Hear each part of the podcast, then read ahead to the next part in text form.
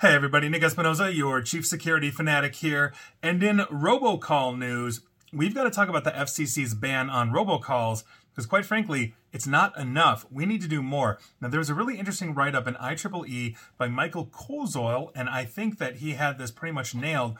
So I'm going to be cribbing pretty much from him, but you know I'm going to be giving you my thoughts here.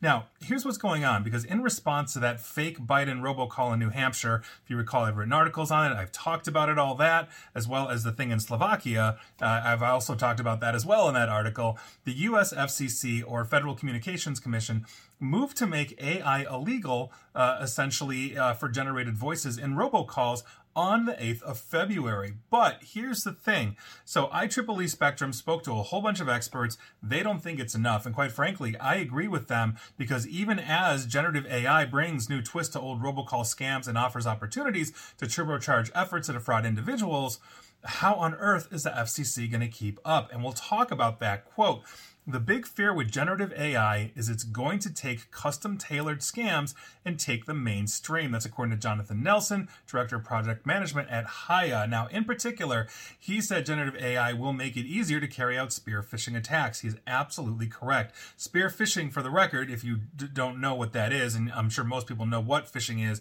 you've seen that email from Prince and Mbutu, you've seen the fake websites, etc. But spear phishing specifically is targeting meaning the attacker knows exactly who you are. And so, by virtue of that, they are basically creating a more tailored approach. They can scrape things from social media, other sources, etc., etc., even figure out through social media who your friends are, possibly get audio of the friend, and then tailor something that sounds exactly like your friend. Essentially, hey, Nick, it's Bill. I got, you know, caught in England and robbed. Please send me money. And I'm talking to somebody on the phone that sounds exactly like Bill, etc., etc. It may have a little bit of information on me as well. Hey, you remember we went to high school? Yada, yada. This is what we're talking about. And we recently saw a case of that over in Asia in an undisclosed company where an individual sat in a literal Zoom meeting with deepfake generated AI uh, versions of the CFO of the company and other officers, where they convinced this employee that one, they were real, and two, that this employee should transmit $25 million somewhere where that employee shouldn't. And guess what the employee did? They moved $25 million this is what we're talking about. So, with the FCC's unanimous vote to make generative AI robocalls illegal, the question obviously turns to enforcement because it has to, and it's a necessary first step, but, quote, it's not a full solution, end quote, according to Daniel Weiner, the uh, director of the Brennan Center's Elections and Government Program. Now, Weiner also said that it's difficult for the FT- FCC to take broader regulatory approaches in the same vein as a general prohibition on deepfakes that are essentially basically right now being debated in the European Union, given the scope of authority that the FCC has. If you recall, the EU, like with the GDPR, tends to extend out its acts for privacy to European Union citizens wherever they may reside. So if you're an EU citizen sitting here in the United States, you're still protected by the uh, the EU. Now, most types of robocalls have been prohibited for the record basically since the Telephone Consumer Protection Act in 1991. the exception of that are things like the robocalls that you might get from your kid's school, like, hello, district blah, blah, blah is closed today. It's a snow day.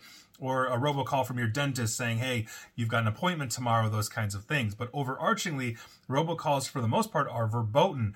The thing though is that a lot of the tools that they have for enforcement are lacking. One of the key methods to identify the source and basically therefore prevent robocalls by bad actors is to trace the call back through the complex network of telecom infrastructure to identify the originating point. Tracebacks can be complicated, so think about this here in the United States, you might be calling from Verizon, talking to somebody that has a, a AT&T phone, a T-Mobile phone, one of the other cellular providers. So you're basically hopping through networks. And while it's not like in the movies where it's like it takes three minutes to trace, you know, the the terrorist and the thing, it sometimes, oftentimes, can be difficult to trace back originally where that originates from. Not to mention things like DID spoofing, which makes an incoming call look like another phone number, those kinds of things. But back in 2020, the FCC pr- approved a mandate for network operators to begin implementing a protocol known as Sure Stir uh, Stir slash Shaken, and that would, among other things, basically make these tracebacks a lot easier. The problem, though, is that the FCC and basically the FBI and other agencies aren't providing enough resources to make it possible to go after the absolute huge volume of illegal robocall informa- operations. The only reason why we have enough information on the New Hampshire one, I would reckon, is because it was such a high profile thing in the middle of a presidential election. Literally, the first state to have a primary, Iowa's a caucus, that actually had robocalls that favored one candidate over another. In this case, Donald Trump harming Nikki Haley in the Republican primary. Now, historically, the FCC has gone after only the largest of these perpetrators, or in this case, I would say the most high profile. Now, generative AI is obviously going to make this a lot easier for, for basically for those to get into the game, meaning you don't have to know or have a lot of requisite knowledge now to create deep fakes when you can go to websites and say, yeah, here's a picture of somebody's face, go stick them in a movie. You know, here's a uh, recording of somebody's voice, go make them, I don't know, do whatever.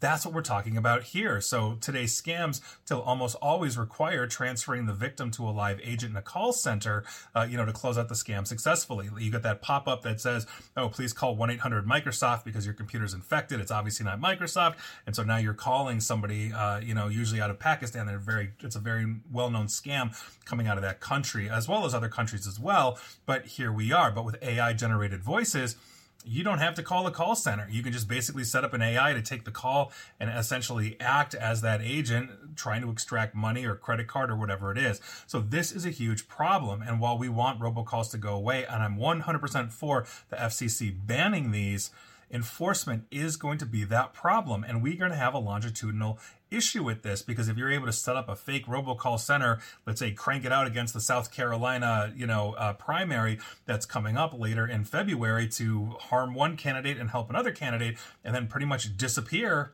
Well, here we are. It's going to be a lot harder to track, a lot harder to trace, and this is what we're ramping up for in the 2024 election. So stick with me. I'm going to keep on these things, but the FCC, while it's a good step, it's clearly not enough. And please like, share, follow me here on Facebook and Twitter at Nick AESP. And please feel free to subscribe to me at YouTube as well. And as always, stay safe, stay online, and please attempt to stay private. Thanks, everybody.